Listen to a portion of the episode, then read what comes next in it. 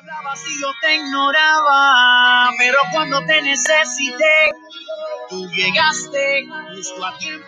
Hola a todos, amigo y amiga, la lección anterior fue la número 7 y la última de una serie de estudios para personas como tú que inician la vida cristiana. Si recuerdas, a través de este somero estudio te di sugerencias para crecer en la vida cristiana, tales como leer la Biblia, orar, asistir a la iglesia, dar en la obra de Dios, asumir responsabilidades en tu vida de fe, buscar la voluntad de Dios, entre varias de las sugerencias que te brindé. La pregunta que puede surgir es ¿qué viene ahora? Y la respuesta que puedo dar es déjate guiar por Dios, que lo hará a través de la Biblia, del Espíritu Santo y de personas conocedoras de Dios y de buen testimonio. Ya para finalizar, permíteme comunicarte o compartirte una historia real que no olvides. Después de haber sido instruida en la palabra de Dios y sirviendo en una iglesia cristiana, en una ocasión conocí una familia conformada por padres e hijos. La pareja había recibido capacitaciones similares a esta para los que recién iniciaban la vida cristiana, claro que de manera presencial, clases. La familia asistía de continuo a la iglesia. Él era muy amable y muy alegre. Recuerdo que un día domingo en la iglesia realizaron una vigilia. ¿Qué es una vigilia? Es pasar juntos en la iglesia en las horas de la noche, orando, leyendo la palabra, alabando a Dios. Precisamente el día siguiente, el lunes, era festivo. Y recuerdo que ese domingo fue un tiempo muy especial donde a través de la lectura de la Biblia, de las predicaciones, de las alabanzas,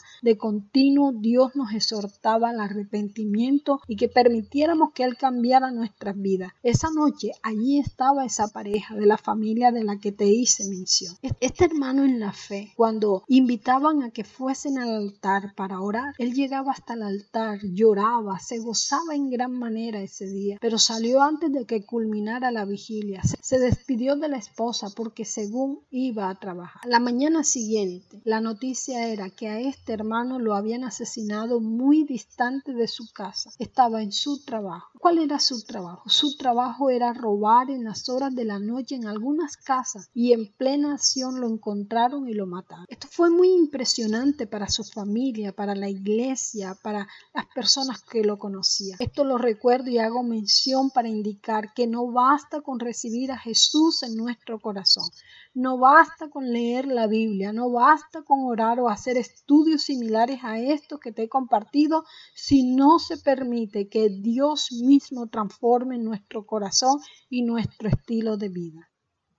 Solo me resta decirte que la vida cristiana es para valiente y creo que tú eres uno de ellos. Espero que este estudio haya sido útil para tu vida. Si aún así hay algo que no te ha quedado claro, no dudes ni un solo instante colocarte en contacto con la persona que te envió estos estudios para que te pueda colaborar con esas inquietudes. Más adelante estaré preparando otra serie de estudios, pero antes, por favor, indícame cómo te fue con estas lecciones y si deseas seguir recibiendo otros estudios. Recuerda, mi nombre es Ludis Morales Quiñones y estoy para servirte. Muchas bendiciones para ti y tu familia. Tú llegaste justo a tiempo.